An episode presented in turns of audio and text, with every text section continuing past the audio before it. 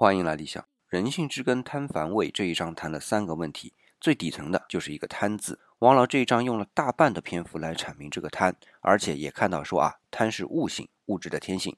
人既然也是物嘛，就没有可能逃离这种天性。那我还认为啊，也没有必要逃离这种天性。所以人就是贪的，而且和一切的物的贪一样，都是惧贪，贪生怕死。这是我个人的观点啊。所以放到明天说。那王老举的例子啊，是从氢原子到氦原子是贪了一个自由电子，无机物到有机物呢，就是贪了碳原子。那再往后就更加一发不可收拾，以至于到目前贪出个人类这样的聚集体，那人能不贪吗？好，贪的根源说明白了，那接下来就是烦和畏了。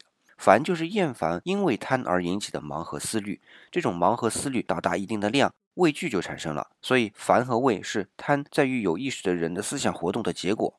用时下更流行的词啊，就是焦虑，是悟性动摇人格化的体现。